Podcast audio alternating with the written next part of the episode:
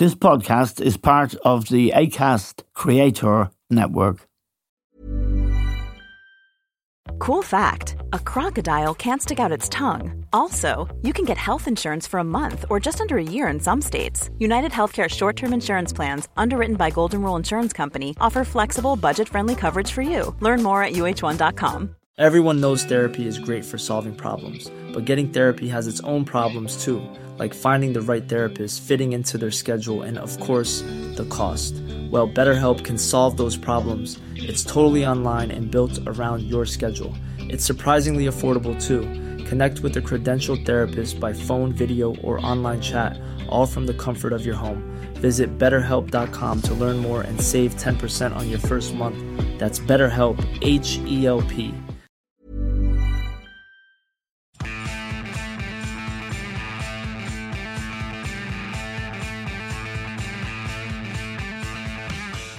Hello and welcome to The Stand with Eamon Dunphy.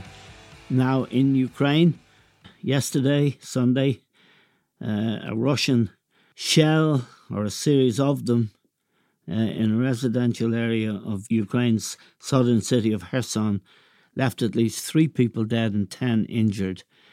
The targets were unbelievably a hospital, a school, a bus station, a post office, a bank, and residential buildings.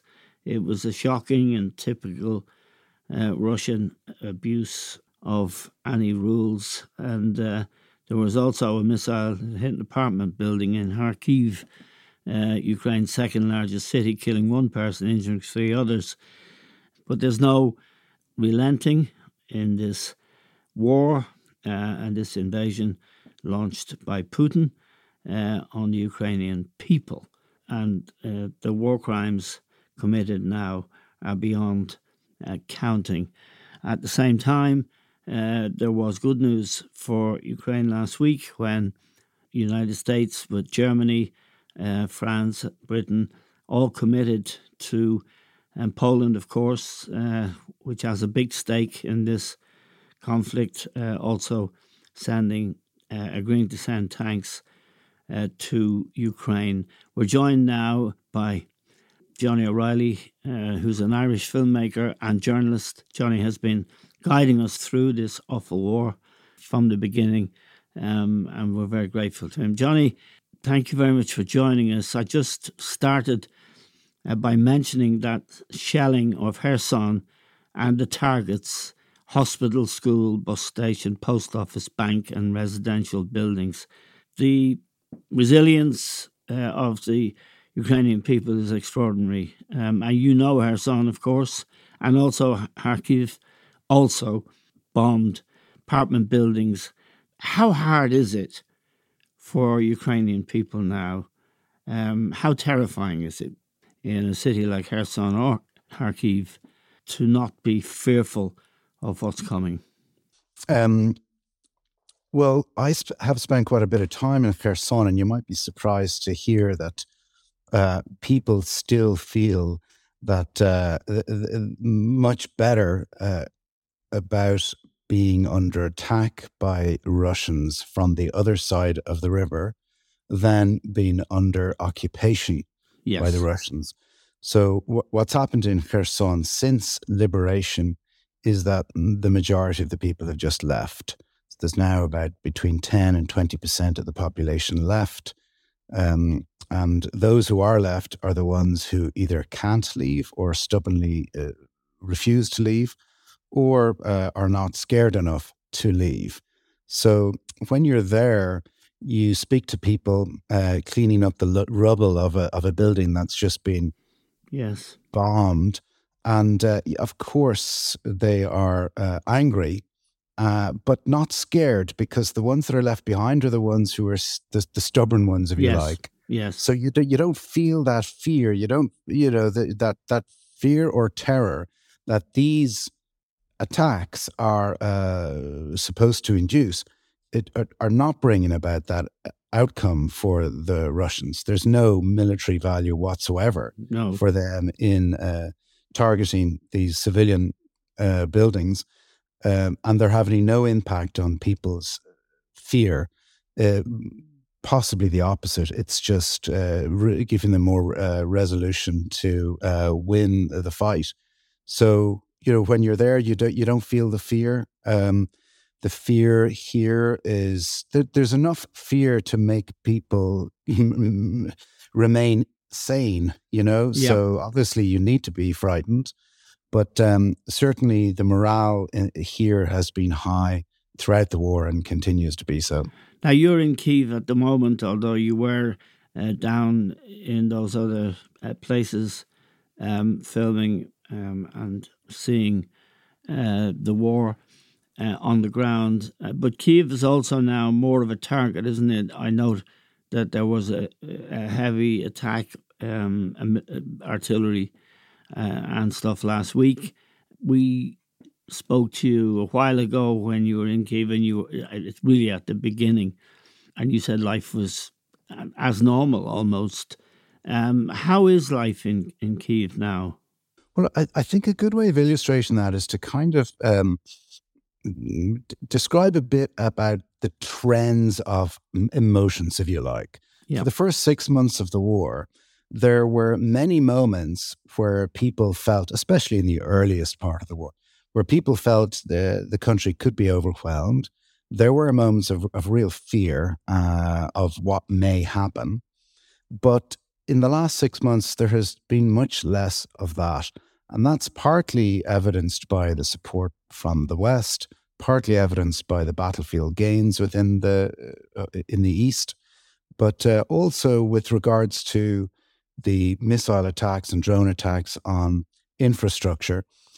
The the Russians have not succeeded in destroying major parts of the infrastructure. And that's evidenced by how much electricity we have on a daily basis in uh, the city of Kiev, for example. We have blackouts about uh, twice a day for about three hours each day.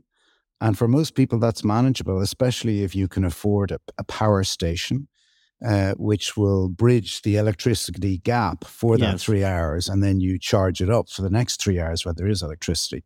So even the, the power outages have been normalized and the percentage of the missiles which have been knocked out of the sky has been improving um, with the arrival of you know increased quality anti-aircraft missile systems from the west.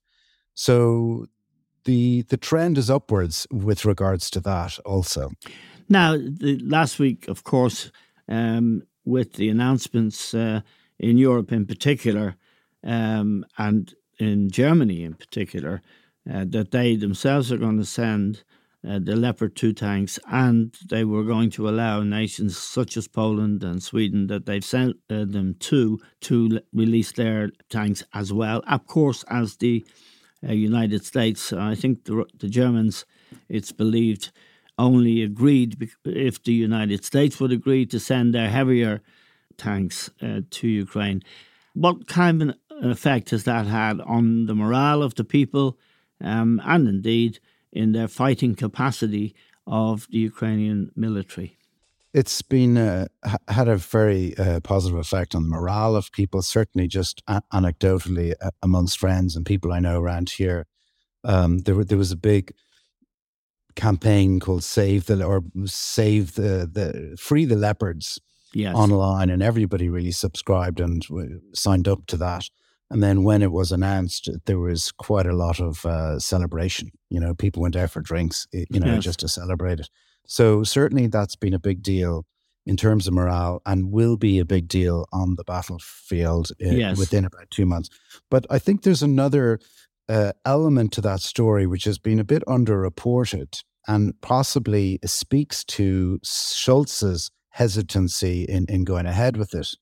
Um, and that is, you know, in, in providing this very welcome uh, resource to the Ukrainians, you're strengthening Putin at home to an extent yes. because this being a hybrid war on two fronts, the real war in, in Ukraine and the information war at home, that is very important to Putin's um, maintenance of power in the long term.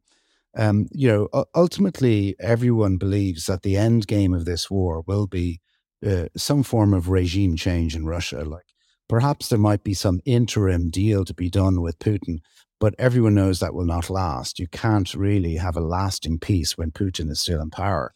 So the the the the, the effort strategically is always to try and weaken him somehow, and by delivering uh, bat- offensive battlefield tanks from NATO countries to Ukraine, you're effectively aligning Putin's um, uh, uh, his propaganda with reality that he is now fighting the NATO, you know, yes. not just Ukraine. And therefore, it probably makes it a bit harder down the line for Putin to be unseated, given that uh, he will there, you know, he will spin this as an existential battle between Russia and NATO for for their country. Yeah, the West, oh, and I use that term uh, overall, the free world, if you like, appears to have decided, and the Americans in particular, that Putin can't win, uh, mustn't be allowed to win. This is something uh, that cannot happen. And I'm sure that has conveyed itself uh, to um, the Ukrainian people. And but it does raise the stakes um, from his perspective, doesn't it? And he has again, and Lavrov, his uh, foreign minister, they have raised the spectre of nuclear weapons being used again. What's your take on that, Johnny? Well, I think the the raising of stakes uh, ha- happened really on February the twenty fourth. Yes, and uh, after that massive invasion uh, on the country, it really became a zero sum game where one side had to win in order for the other to lose. Yes, you know, you, are not going to have a compromise solution. No. So I've I believe that all along, and so this the stakes have always been uh, the same in the sense that and and and the trajectory was always fairly predictable in terms of its escalation. It's always going to escalate until somebody loses. So the question will come in the latter stages of that escalation uh, what's going to happen politically to Putin at home.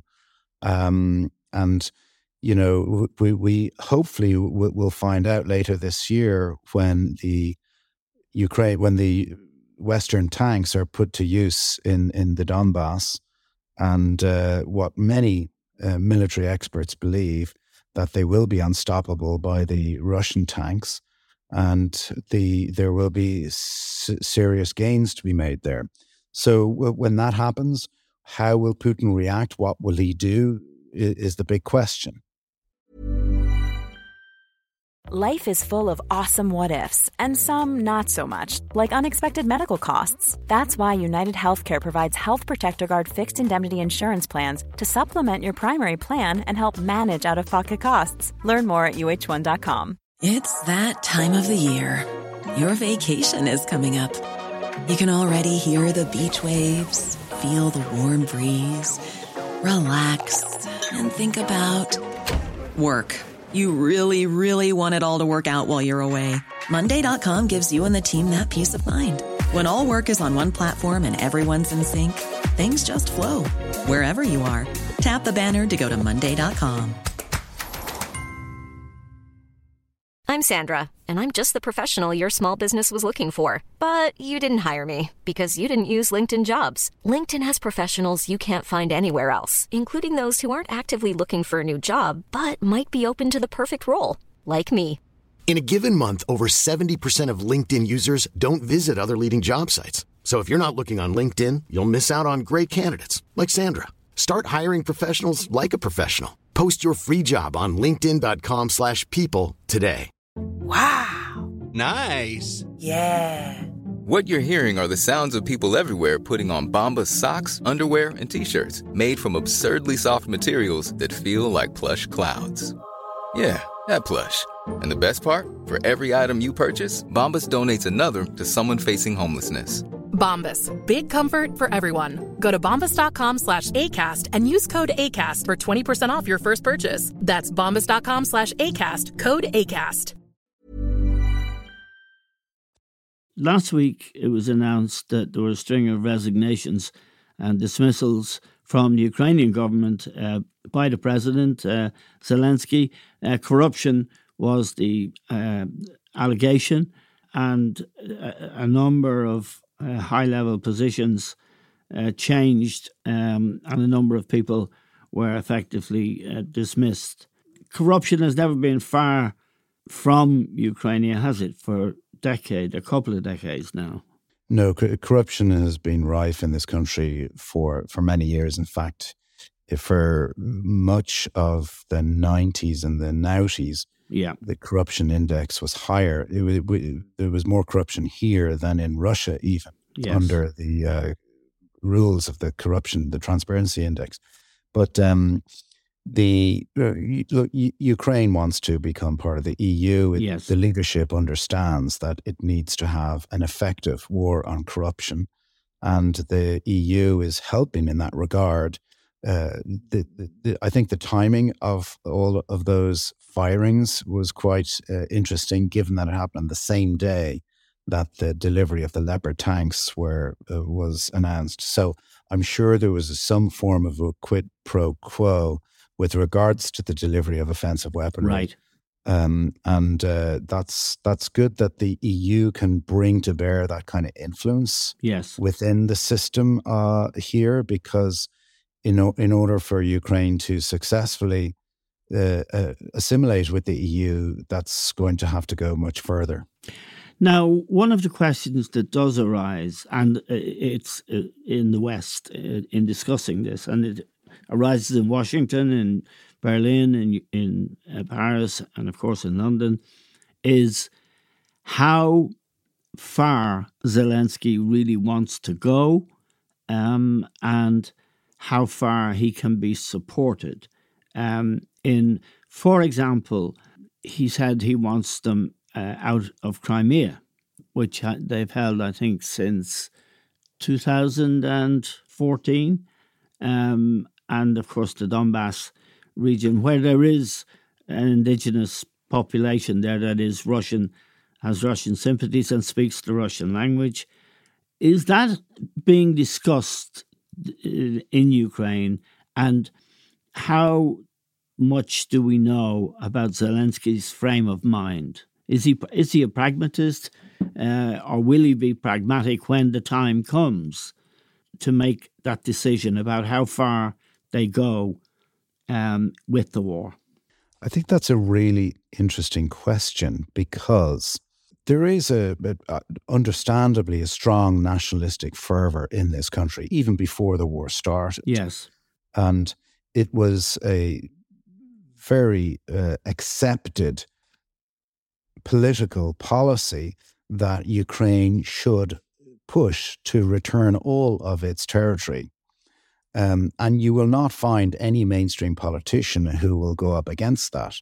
However, Zelensky and his team are a lot more nuanced in their policy making with regards to uh, the unifying policies between the Russian speaking and the Ukrainian speaking people. Now, obviously, this is all kind of pre war. Uh, once the war started, everyone aligned along the same uh, vector, if you like. But of course, of course, Zelensky has to say that, you know, the military effort will not stop until Crimea and all of the Donbass has been returned. Yes. But before the war, you will find Ukrainian politicians telling you, but not uh, telling you off, uh, off know, the record, yeah, off the record, that none of them want repres- you know, secessionist representatives from Crimea or the Donbass in the national parliament trying to subvert everything that they're trying to do for the rest of the country. Yes. In order to uh, blackmail them into giving them more independence. So you, you're you're going to have you know in the calculation about what to do about Crimea, the political prag- pragmatists will start to think about that right before they push over the line, I believe. But the nationalists will uh, be extremely angry if there's any dragging of heels, uh, given the the possibility of, of, of that. So you're going to see things get very difficult internally within Ukraine if and when the Russians are pushed back to borders pre Feb 24th. Yes. Because the majority of the people in in Crimea do not want to be part of Ukraine. Right. So that's the difference between, you know, the, the, the moral difference, if you like, especially in the eyes of the West, to, you know, do you take over this territory and force people into a country that they don't want to be in? Yes. Is, is a very different um, uh, pro- prospect than, you know, just trying to reclaim territory where people have, you know, where it's been taken by. Yeah, and of course that's a question for uh, another era, shall we say, the post, um, the present era. Uh, the question of what's happening in Russia, which you know about, Johnny, because you lived there, um, and it, it, looks like our old friend uh, Surovikin, who was uh, General Armageddon uh, and had destroyed Syria hospitals, schools, the lot, leveled it, and also had been uh, involved in Chechnya. He's uh, had to move down, and he's been replaced by Valery Gerasimov, um, who's now leading uh, the Russian uh, war effort or military effort. Um, is there any significance in that that you can see? Well, I, th- I think the, the only significance is that uh, you know Putin is continues to be unhappy with his generals, and is you know every few months is trying a different uh, system out. Um, but I do think that probably a bit too much has been read into this. Yes, Putin throughout his whole career has always uh, pinned his generals or his lieutenants or his political support, his political deputies against each other in order for him to control the loyalties. So it, it made sense for him to create this alternative military structure through uh, Prigozhin, who was aligned with Surovikin. Yeah, Prigozhin is the, the founder and leader of the Wagner Group, correct? Correct, yes. Uh, th- you might tell us a, a, little bit about them. They are par- paramilitaries uh, as we understand it, uh, one of the places uh, Prigozhin finds his army is in the prisons. Uh, they're allowed out um, and sent to be cannon fodder or to kill. It's an extraordinary way to run a, an army, shall we say. It, it it is, but it's it's straight from the U.S. playbook in Iraq, right? Where right. the Americans used a, a, a, mercenary group. Yes, a Blackwater, I think it was called. Yeah, and um, it was look, it's it's it's it's a cheap way. It's a cheap army for both the Americans and for the Russians. They don't have to pay for um, their pensions. They don't have to report casualty figures. Right. Um, and uh, for, for what? For an extra few hundred dollars per month. But for many soldiers these structures are more um, attractive because they're smaller they're better run there's less bureaucracy. So they do attract uh, professional soldiers um, and what Prigozhin was tasked with was a style of fighting which I believe you know hails back to the Second World War, where you have a, a first wave of ill equipped, unprofessional soldiers pushed to the front line. And when they're essentially mowed down, the intel that comes from that about the exact positions of the enemy is useful intel for the second wave of more professional soldiers. So uh, pioneered this mostly with uh, so the first wave of unprofessional soldiers were mostly convicts or ex-convicts from Russian prisons. Now it looks like that that system, having uh, shown its uh, value, is going to be mimicked by the main army, but instead of convicts, you will have a first wave of conscripts. Yes. Young soldiers with very little experience, backed up by a more experienced cadre at the at the second wave. Right. So Ger- Gerasimov has now been tasked to put in place that uh, awful system to try and, and benefit the, the, the military across the front line. Now, there's a lot of talk about a spring offensive um, and how one of the necessities or imperatives for um, Zelensky uh, and Ukraine is to get those tanks operational, to get uh, their own soldiers used to the tanks. When will that begin?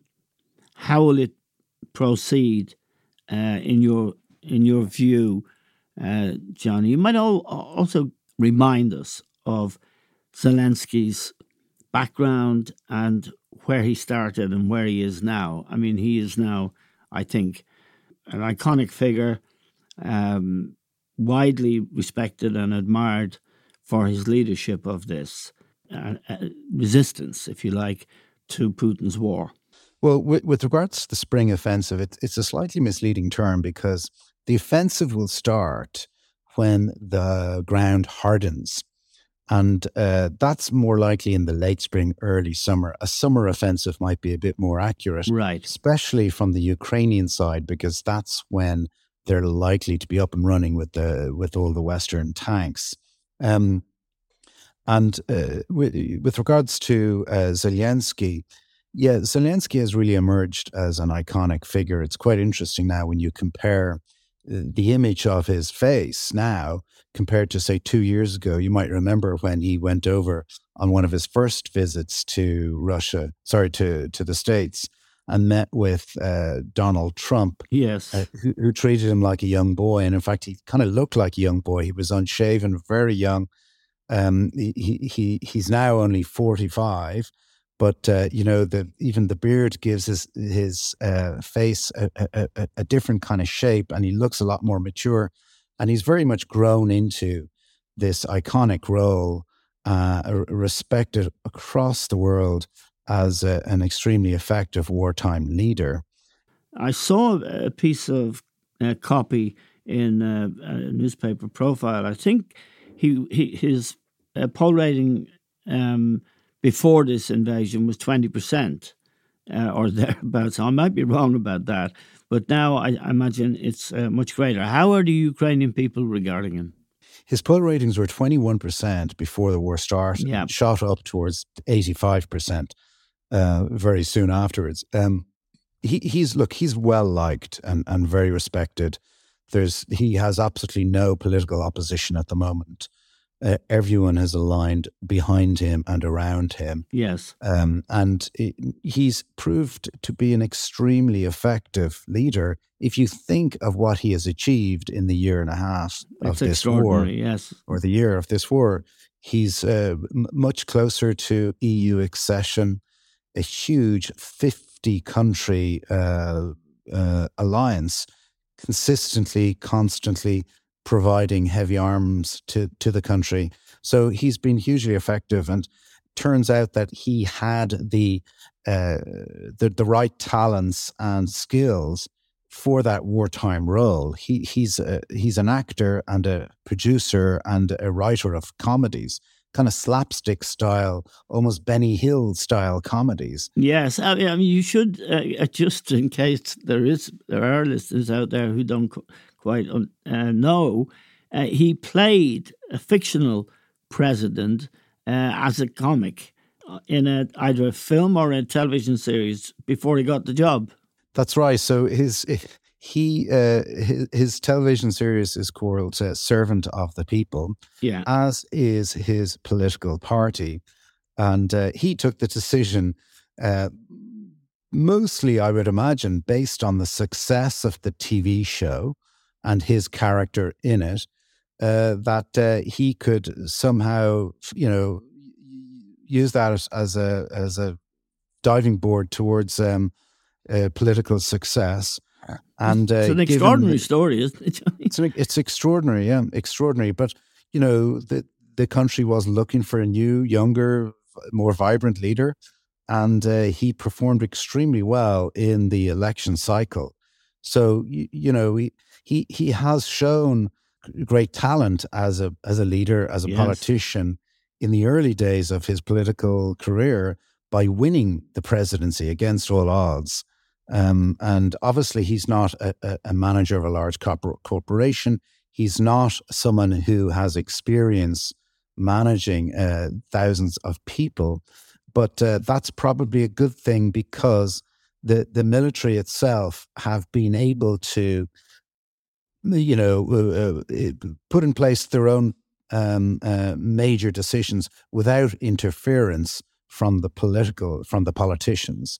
And, uh, you know, it's often seen throughout history where politicians have, uh, you know, meddled with uh, military affairs Of course, yes. to uh, to to great disadvantage.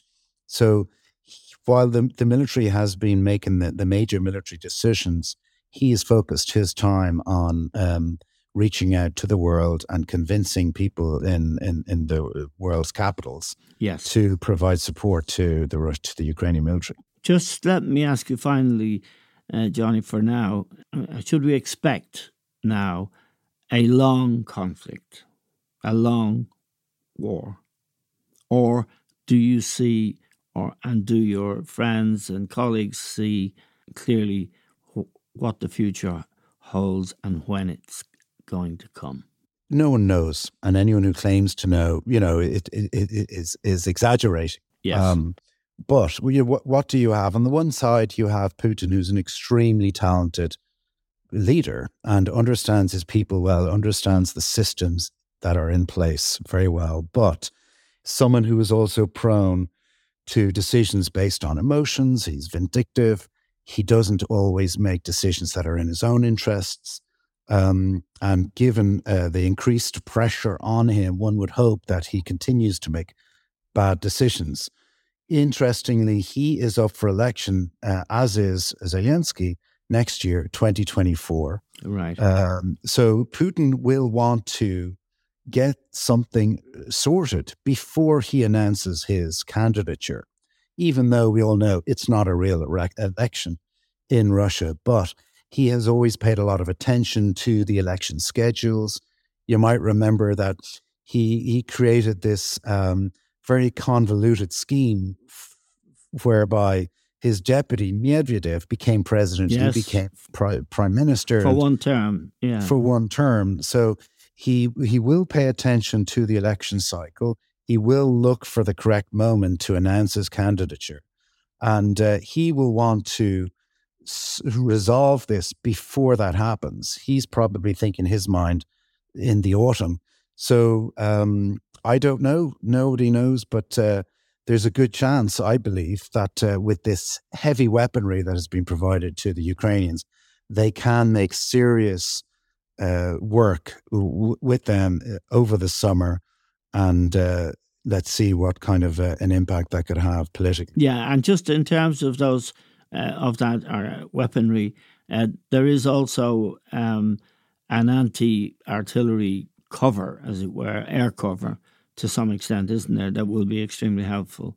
Yeah, exactly. I mean, pe- you know, people have all said that these Patriot missiles, for Yes. example, are defensive in nature.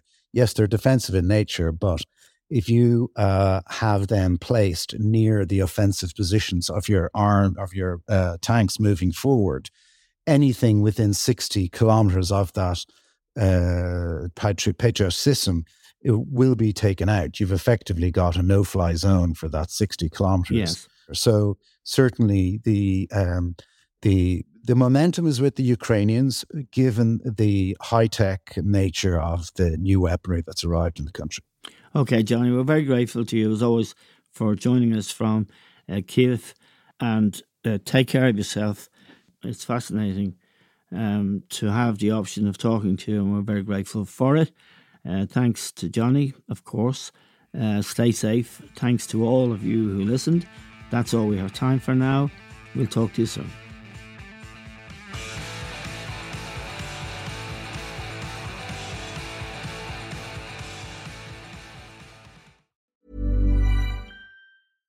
Hey, it's Paige DeSorbo from Giggly Squad. High quality fashion without the price tag. Say hello to Quince.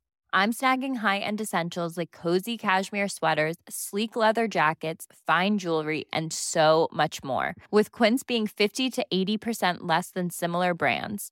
And they partner with factories that prioritize safe, ethical, and responsible manufacturing. I love that. Luxury quality within reach. Go to quince.com slash style to get free shipping and 365 day returns on your next order. Quince.com slash style.